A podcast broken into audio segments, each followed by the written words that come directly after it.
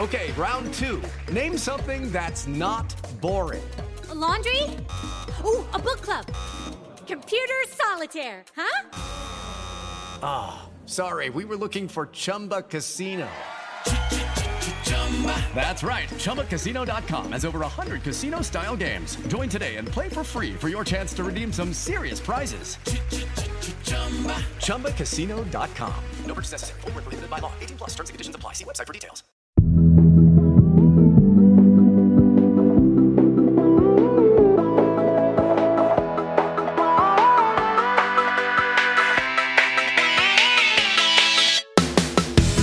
I'm Candice Lim. And I'm Rachelle Hampton, and you're listening to ICYMI. In case you missed it, Slate's podcast about internet culture. And remember when our scholar Rachelle said that something was up, something was in the air making everyone turn a hard left in life. Guess what? She was right. Listen, me and the astrologers, because Venus retrograde is coming for everyone. How do I know this? Because Ariana Grande is now dating SpongeBob? Yes. So, to be clear, Ariana Grande, the singer, is not dating the yellow sponge god, but. But after announcing she had split from her husband Dalton Gomez, TMZ reported that Ariana is dating Ethan Slater, who was like her co star in the Wicked films. Apparently, they've been filming in England for like the first half of the year. Coincidentally, Ariana was allegedly hitting some relationship troubles with Dalton before she started filming, but. It gets wilder, guys, because people were like, hold on a minute, isn't Ethan like married to his high school sweetheart? Didn't they just have a kid? The answer is yes to both. And there's been some like vague reporting that his wife was blindsided, Ariana was hanging out with the couple together at times, and it culminates with Ethan filing for divorce from his wife last week. But it gets like wilder because um then his ex-wife, Lilly Jay, she goes to page 6 exclusively. And she tells them that Ariana is, quote, not a girl's girl. And that, quote, my family is just collateral damage, end quote. Oh, scorned. Oh, scorned. I, these quotes are like nuclear. It really is just like, she's going scorched earth. Mm-hmm. Um, in the spirit of radical honesty, I'm going to admit something. It's a little bit, a little bit embarrassing. It took me I'm not going to say how long, a long time, to figure out why people were calling Ariana's new man SpongeBob. But then I found out that apparently Ethan is most known for starring as SpongeBob in the SpongeBob musical on Broadway, which I don't acknowledge as part of the SpongeBob canon. But apparently he was nominated for a Tony in this role, so he's like an actual theater kid meeting Ariana Grande, who is also an actual theater kid. So I guess it's a match made in Oz. Yeah, and like people have been bringing up these timelines of Ariana and her past relationships, how she keeps going after men who like suspiciously break up with their girlfriends right before dating her. And maybe she's overlapped a little bit between boyfriends here and there, but I am actually more focused on the fact that Ariana just keeps loving weird looking dudes. Like I'm not I am not trying to yuck her yum. I'm just saying. I guess when you're like that rich, that gorgeous, that talented, you just like want someone around who like makes you laugh, like Pete Davidson, or who like breaks into song randomly and then gets nominated for a Tony because of it, like Ethan. So even though I'm like not optimistic Ariana will marry SpongeBob, I guess we all need a rebound in this life, and so you might as well rebound with the sponge who lives in a pineapple. I mean, listen, I famously support women's rights and women's wrongs.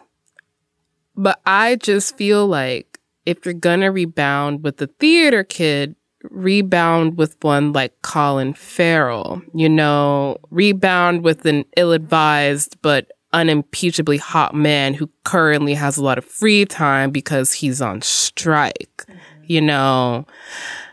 But besides women's wrongs, you know what this makes me think of? Mm, mm, mm, mm. I mean, like how much you want to be Colin Farrell's sweat soaked headband on the WGA SAG picket line? No. Well, yes, obviously, but no, no. Ariana dating non canon SpongeBob makes me think of another entry into the SpongeBob non canon. A little while ago, one of my best friends and former Slate producer Danielle Hewitt, shout out Danielle, sent me a TikTok that almost made me throw my phone across the room. I'm now gonna play it for all of you, and I hope you have a similar experience. Are you gonna be? Say that you're gonna be. Oh uh, my god, is that Patrick Star from SpongeBob singing Luther Vandross like the song A House is Not a Home? You bet your ass it is, Candice. Oh my, how, what, why? Listen, you're asking the right questions. In fact, they're the same ones I had. In fact, I'm pretty sure the first thing I said to Danielle was, This shouldn't exist. And because Danielle is an Aries queen, she took that as a challenge and kept sending me these AI generated covers of the SpongeBob cast singing everything from Cookout Classic Before I Let Go We've heard of each other. Uh, girl, it's a sin. to Sunshine Anderson's I Heard It All Before. Only it seems you barely beat the sound. Tapping my shoulder, thinking you gon' get you. To Nicki Minaj's iconic verse from Monster.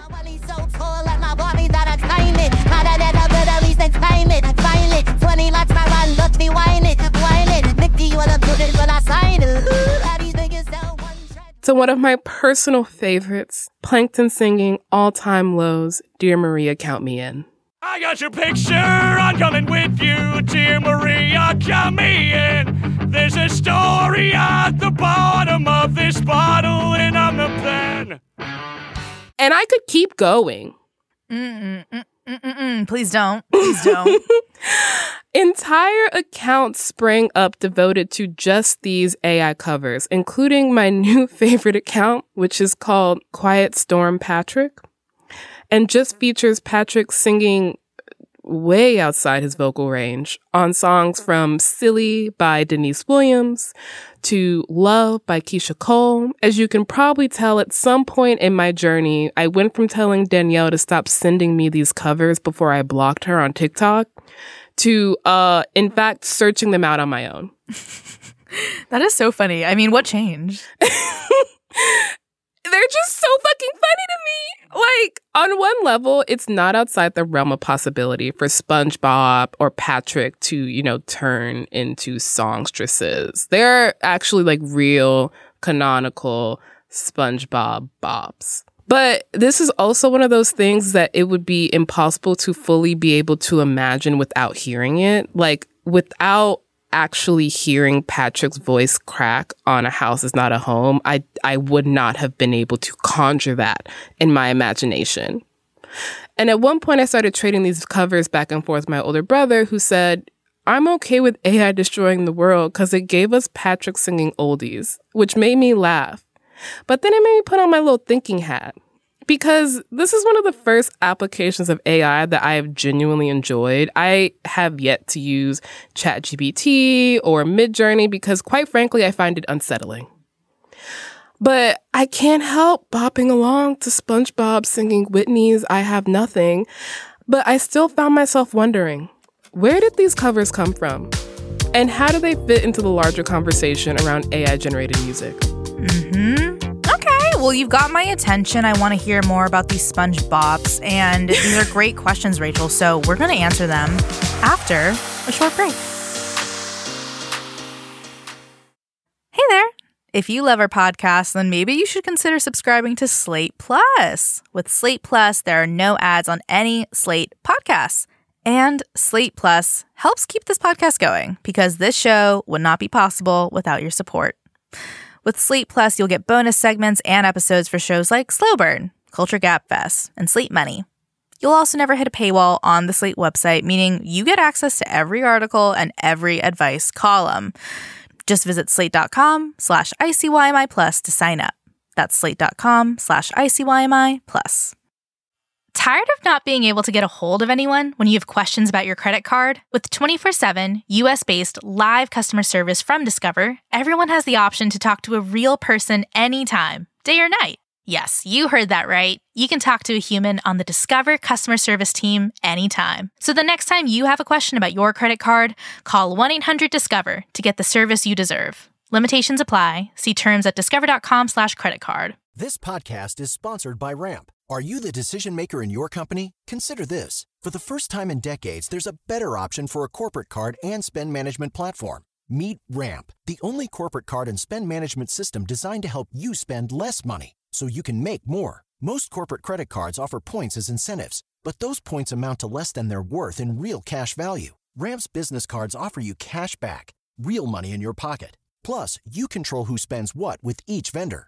And Ramp software collects and verifies receipts automatically, which means you'll stop wasteful spending and close your books in hours instead of days. Businesses that use Ramp add up to 5% to their bottom line the first year. If you're a decision maker, adding Ramp could be one of the best decisions you've ever made.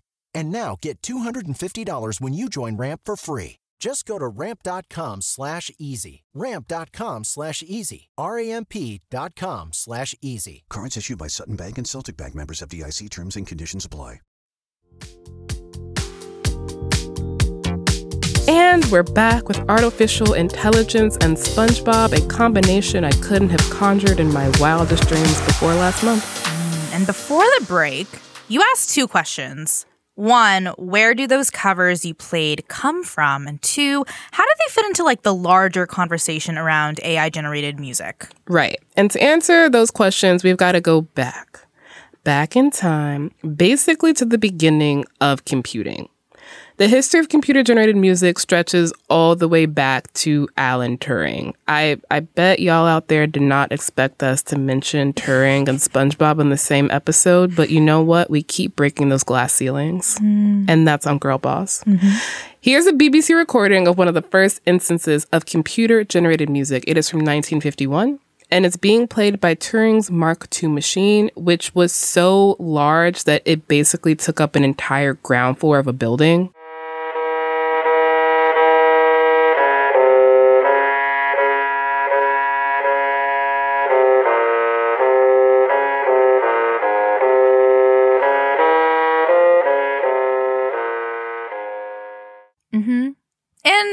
Obviously a very long way from SpongeBob uh, saying pull up in the monster, automobile gangsta. But by 1997, computers were writing competent enough musical clones that when researchers had one write music in the style of Johann Sebastian Bach, the resulting piece fooled audiences into thinking it was a real, undiscovered composition of his.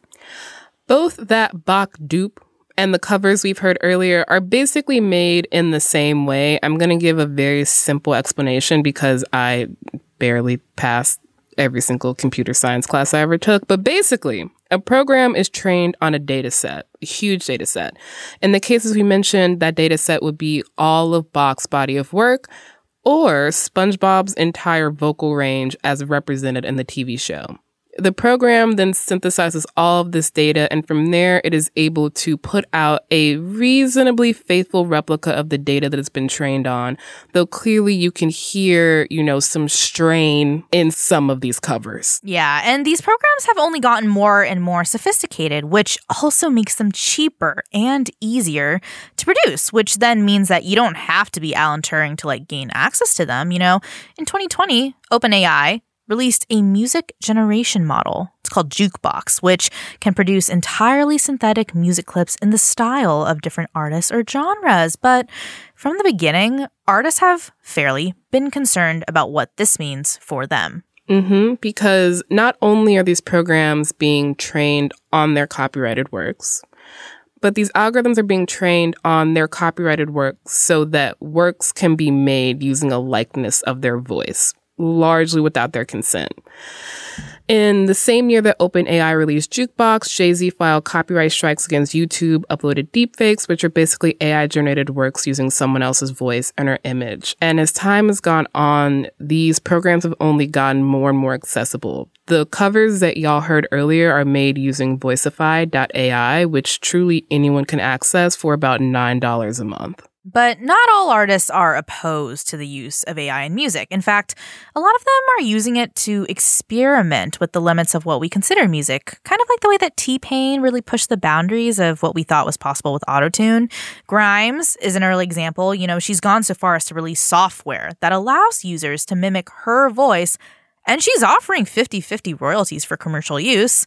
There's this British indie band, Breezer. They basically replaced their lead singer with an AI version of Oasis's lead singer, Liam Gallagher. They made an album called AISIS, and they released this note with the album that read, quote, AISIS is an alternate reality concept album where the band's 95 to 97 lineup continued to write music, or perhaps all got together years later to write a record akin to the first three albums, and only now has the master DAT tape from that session surfaced. We're bored of waiting for Oasis to reform, so we've got an AI modeled Liam Gallagher to step in and help out on some tunes that were written during lockdown 2021 for a short lived but much loved band called Breezer. And the thing is, Liam Gallagher was entirely approving of this. He said he'd only heard one song, but that it was, quote, better than all the other snizzle out there. I've never heard the word snizzle before, and now I will never think about anything else. Liam went on to say that the album was, quote, mad as fuck. I sound mega.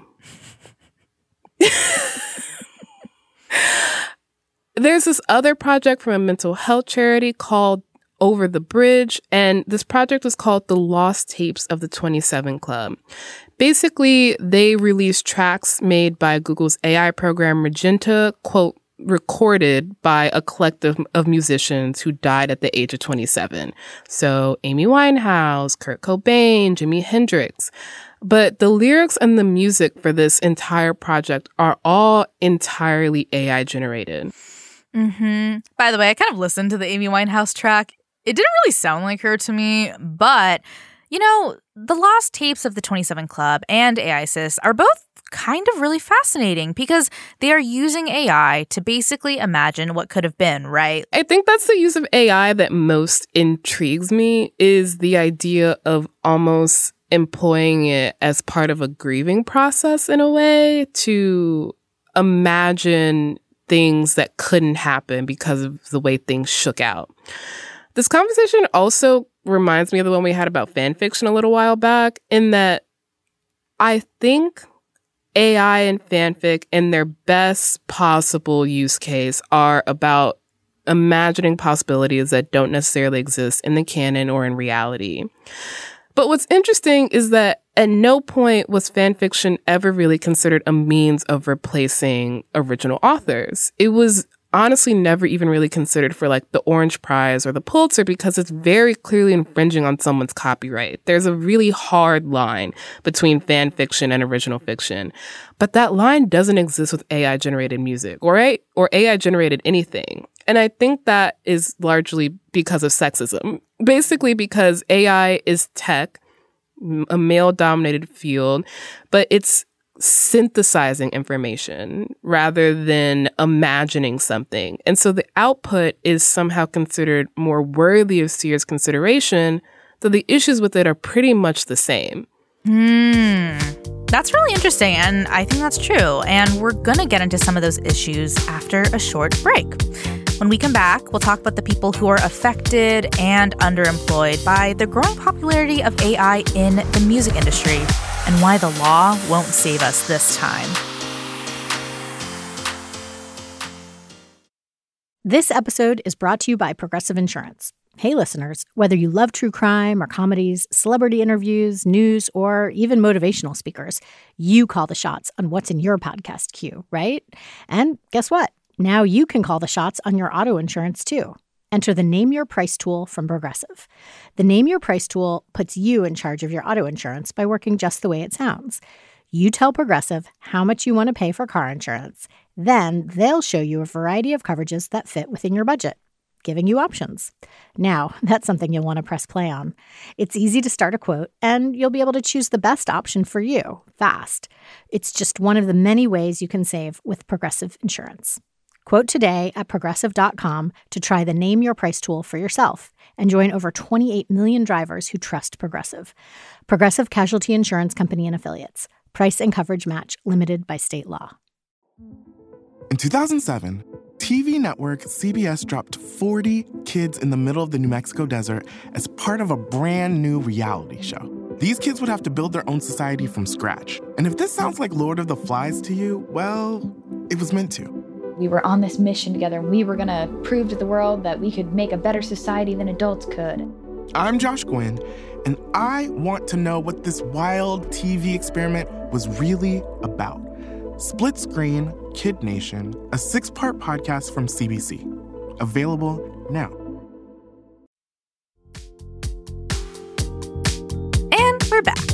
So, before the break, we were talking about how artificially generated music has basically been around since the computers. And it's kind of also important to note that when you see like an AI cover of Lorde singing August by Taylor Swift or Drake and The Weeknd doing a fake duet together, you know, these big names aren't really the biggest victims of the AI fight because they have lawyers. Like Drake and The Weeknd, they can litigate, they can take down Heart on My Sleeve.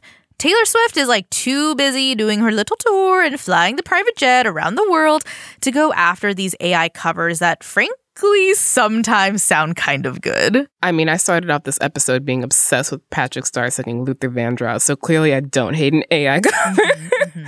but you're right, AI is threatening the jobs of the people behind the scenes the producers, the studio musicians, the people who compose music for Selling Sunset with lyrics like, I'm at the Vatican drinking with the Pope. I'm out in Paris getting French toast. Only a real person could write that. it is funny to watch Selling Sunset and hear these kind of random ass girl boss lyrics that sound like they were made by a computer who had never met a human, but they were created by a real person. Googling where to get French toast and then hopping in the booth to lay down that track.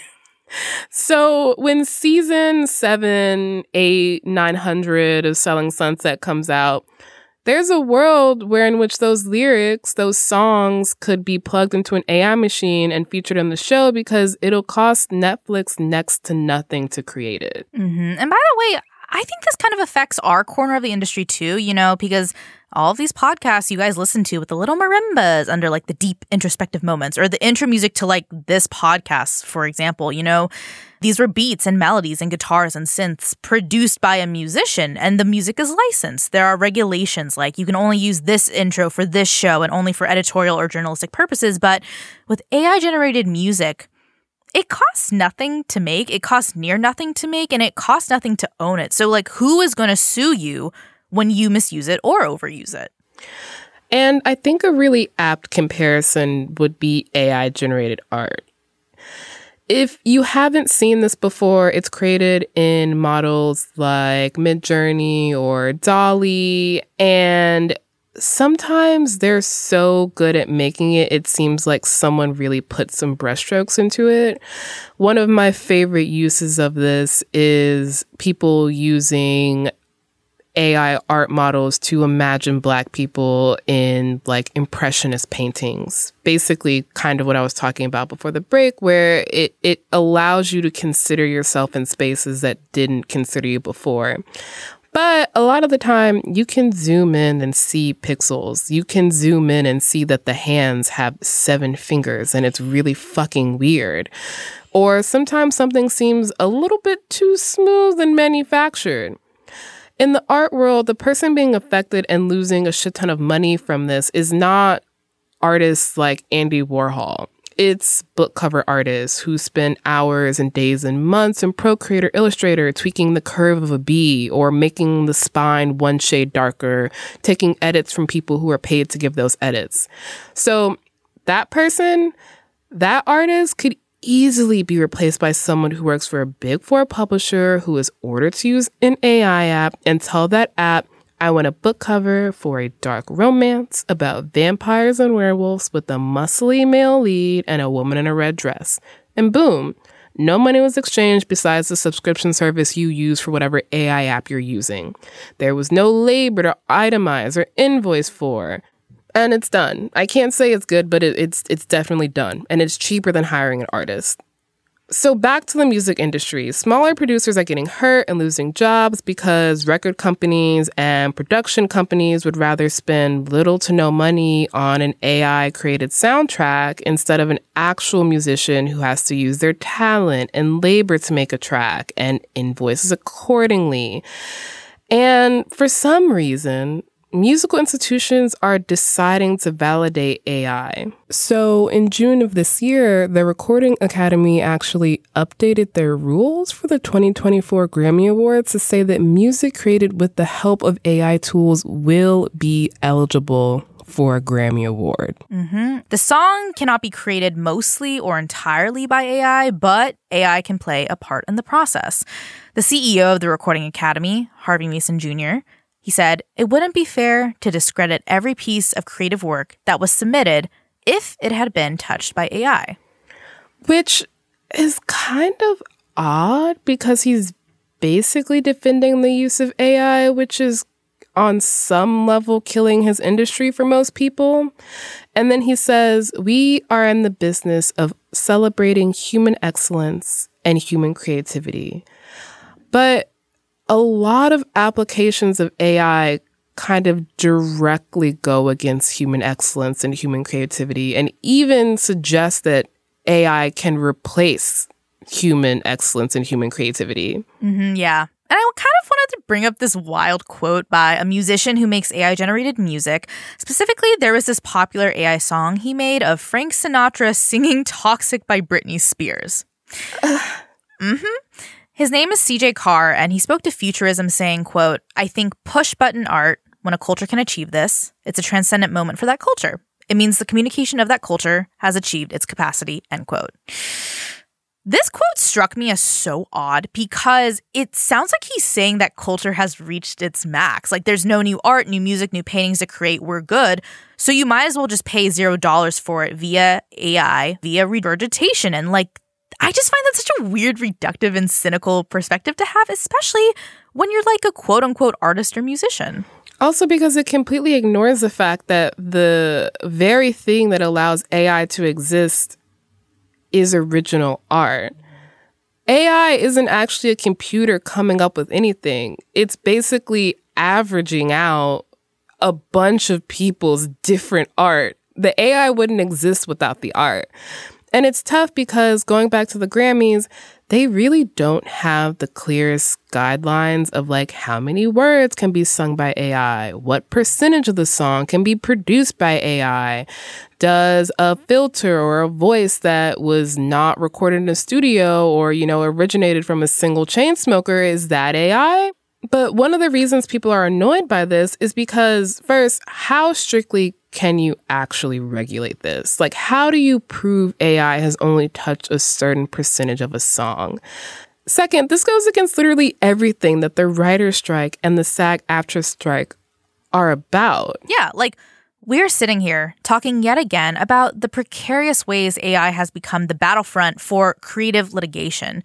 You know, we're talking about SAG AFTRA going on strike because, you know, one day Marvel could decide to not hire extras to shoot a battle scene. And instead they ask actors, so not even like famous actors, just day players, to like step into a trailer, take a million photos of their likeness so they can use that in the film instead of paying them to be on set for four days. And then we're talking about the WGA strike where writers do not want to be hired to punch up or fix the typos of like an AI written script that could have been written by real writers and real people who want to be employed, but instead were deemed not worthy of their talent. And the reason why we keep talking about AI is because AI wasn't created to fix a problem. There wasn't really any problem. Scripts weren't bad. Music wasn't bad. The issue was it wasn't cheap. We had humans who were paid and motivated and fulfilled by writing and creating those pieces of art. AI is not fixing a problem. It basically digitized the labor and created a tool with the intent of making art cheaper and devaluing human labor in exchange for technology without rights.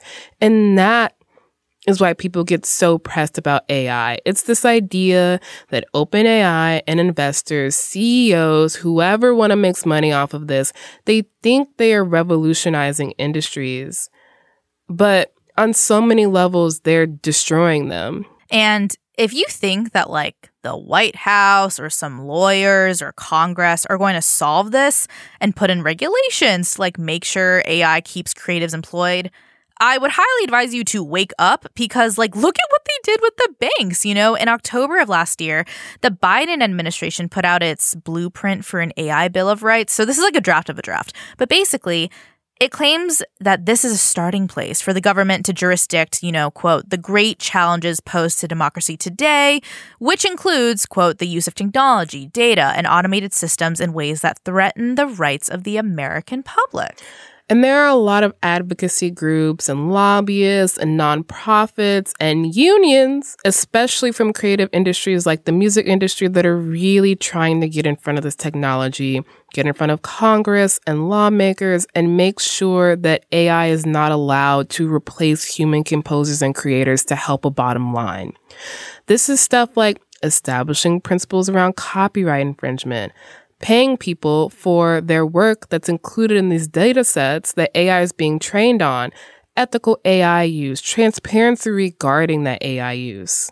Mm-hmm. But, you know, when the White House talks about a bill or the Grammys talks about allowing AI affected work into the nominations, it's like, we've already lost. We've already lost because the courts and the White House and the Recording Academy, they're just like so behind this trend, this epidemic. Like, I just think they're too late. You know, this has been a problem, and you're just now talking about it. How can you prove that previous songs that have won Grammys didn't use AI? I'm just saying that I feel like this trend will kind of surpass them. You know, this trend will win Grammys without voters realizing it. And now we're just kind of running behind a train that has no intention to stop. So I guess like the real question is can we even enjoy Squidward's cover of Temperature by Sean Paul? Or should we, consumers and listeners, start consuming ethically, sort of like the way that we try to buy clothes or food or makeup ethically?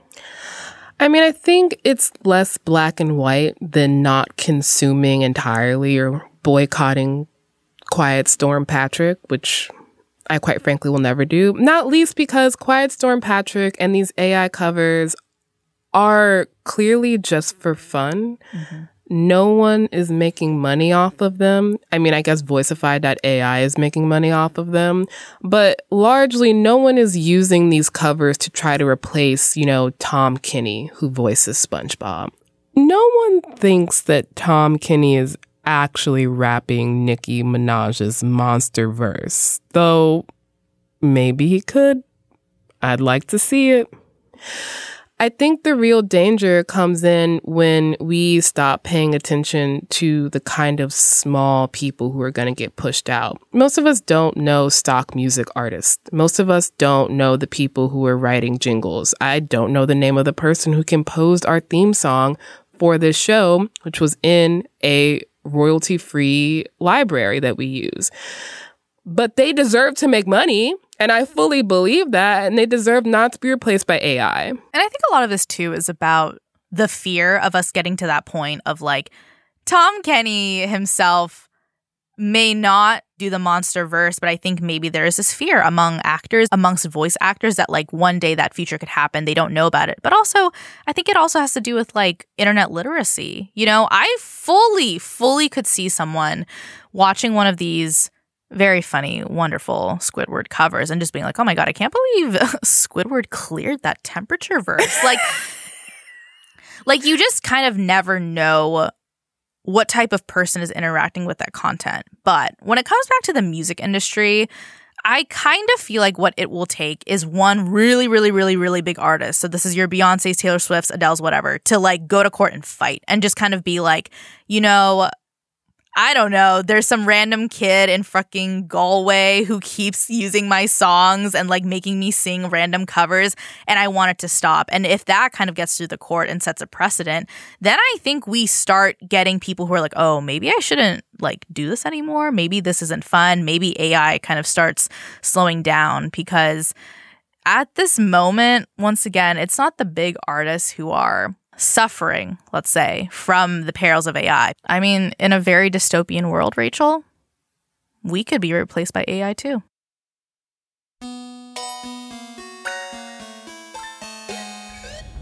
All right, that is the show. We will be back in your feed on Saturday, so please subscribe. It is the best way to never miss an episode, to never miss my latest TikTok obsession. Please leave a rating and review on Apple or Spotify and tell your friends about us. You can follow us on Twitter at ICYMI underscore pod, which is also where you can DM us your questions like Ariana is dating Tom Kenny? And you can also always drop us a note at ICYMI at slate.com. ICYMI is produced by Sierra Spragley Ricks, Rachelle Hampton, and me, Candice Lim.